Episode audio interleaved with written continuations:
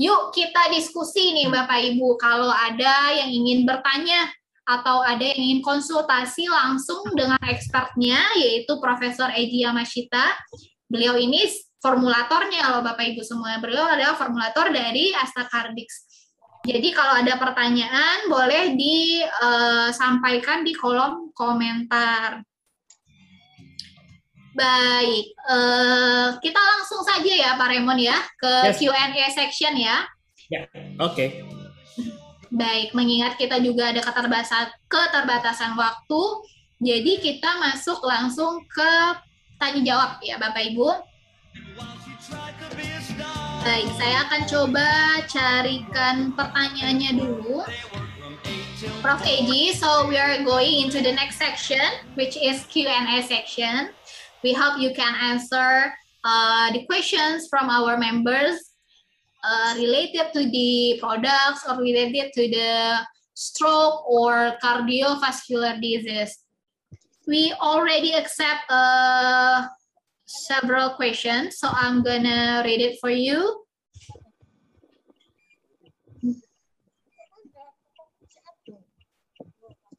Okay. The first question is so interesting, Prof. Eji. It is from Mrs. Dian. Jadi pertanyaan dari Bu Dian, Bapak Ibu semua. Salam Mbak Priska, tolong titip pertanyaannya ya. Saya nggak bisa on video. Iya Bu, saya sampaikan pertanyaannya. How do we know our heart is weak? What are the indicators? Oke, okay, please uh, answer, Prof. Eji. Jadi pertanyaannya Bapak Ibu, gimana sih kita tahu kalau jantung kita tuh lemah? Apa sih indikatornya yang bisa kita ketahui kalau uh, jantung kita itu kondisinya lemah? Oke, okay. please uh, the answer, Prof. AG. Okay, so firstly, measure this. It, this is the easy, no, not going to the hospital. You can see the book, book, book.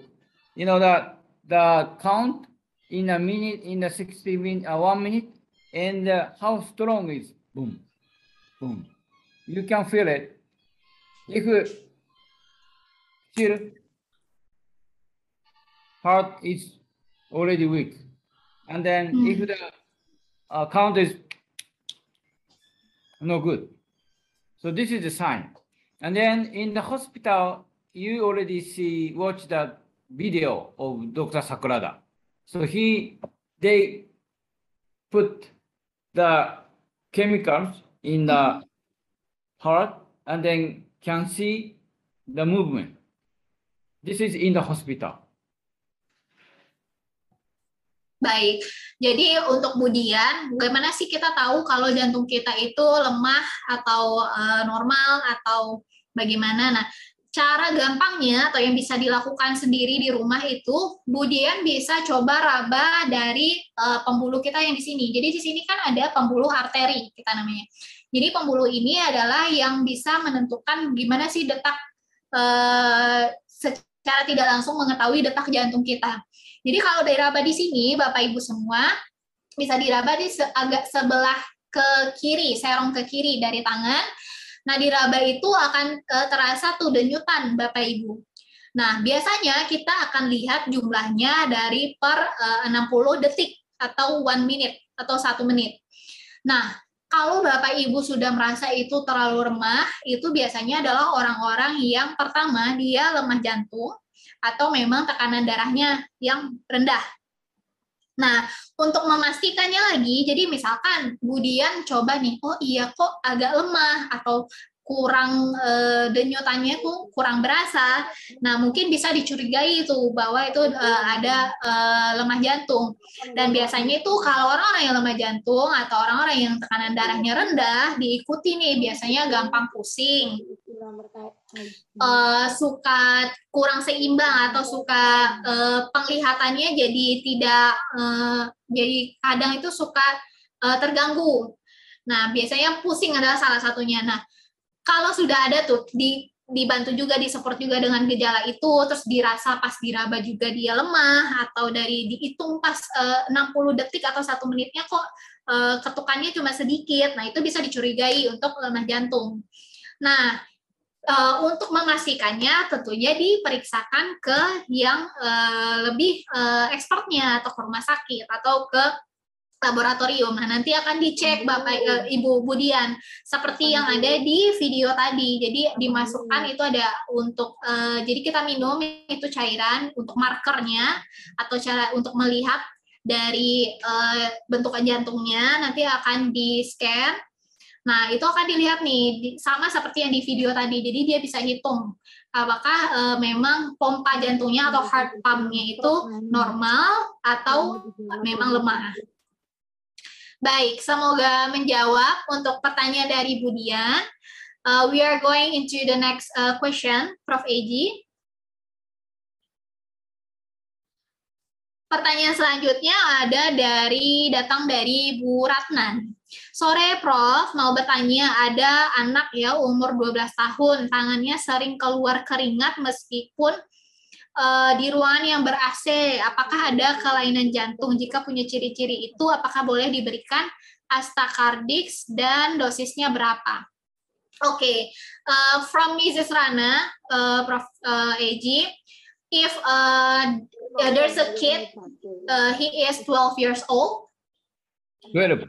12 years old, and he got a sweaty hands, so easily got sweat on the palm of our hands because here in, in Indonesia we often get said like uh, when you got a sweaty hands palm hands uh, it, it, it indicates that you have a, a cardiovascular disease is it true or not and if uh, it is yes or if it, it, it indicates that the kid have a cardiovascular disease can he consume Astacardix and what is the dosage recommendation from you? Hmm. So to check, I recommend go to hospital actually. And then uh, 12 years old should be one capsule. One capsule per day? Oke. Okay. Uh, untuk Bu Ratna, kembali lagi, memang nih Bu Ratna ada beberapa hmm, uh, informasi yang biasanya beredar ya Bu, kalau tangan kita tuh sering keringatan, ada yang bilang nih itu penyakit jantung. Nah, setahu saya, yang pernah saya baca itu uh, belum ada nih bukti yang benar-benar kuat nih penelitian yang benar-benar kuat yang menandakan kalau orang uh, tangannya suka berkeringat itu ada gangguan di fungsi jantungnya karena ada banyak sekali faktor tentu saja.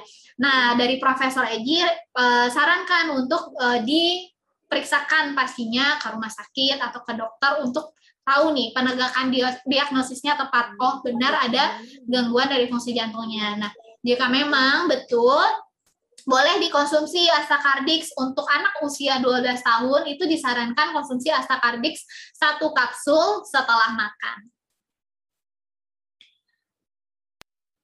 Okay, uh, the next question, Prof. AG. Um, okay. Uh, from Mrs. Agustina.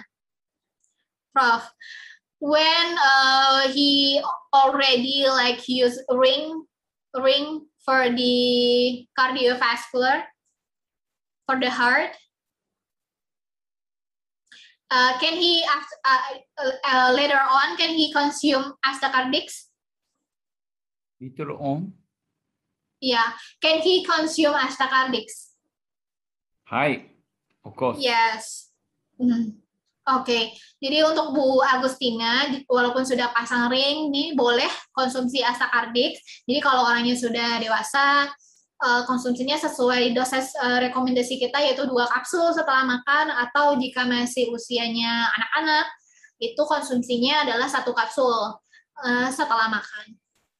Okay, maybe we are going as we are going to answer the last question. One last question, Prof. Eji. This is uh, from um, Mrs. Rina. It is uh, in English. Uh, are there any contraindications taking astaxanthin uh, with digestive disorders such as typhoid.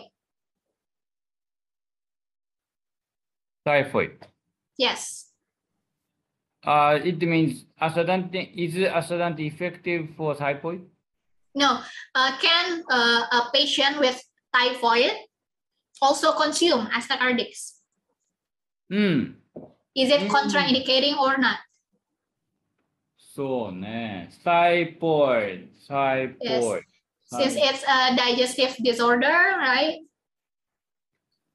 Should be, oh yeah, ini nama, huh? Gastric marker. Gak streamak. With, with uh, Astagen. Gak with Astagen. Oke. Okay. Uh, maybe the questions, uh, maybe because uh, there is also the cardiovascular disease. Uh -huh. Still you recommend using Astagen and Gastrimac? Or Gastrimac and Astacardix? Gastrimac and Astacardix. Oke, baik. Untuk eh, Ibu Rina, eh, apakah ada kontraindikasi pen- eh, konsumsi astakan, astaxanthin dengan penyakit eh, gangguan saluran cerna, misalkan penyakit tipus? Eh, dari Prof. Eji mengatakan tidak apa-apa, boleh dikonsumsi eh, berbarengan nih. Eh, orang-orang yang menderita penyakit tipus, misalnya boleh konsumsi astacardics juga. Oke, Prof. Eji, maybe that's all uh, we're gonna answer for the questions uh, since it's uh, we limited with the time. Uh, again, once again, thank you for your uh, time, for your uh, new insight for UniHealth family. Okay. See you Bye, bye, bye. Sampai Later. jumpa. Yes, sampai jumpa Prof. Eji.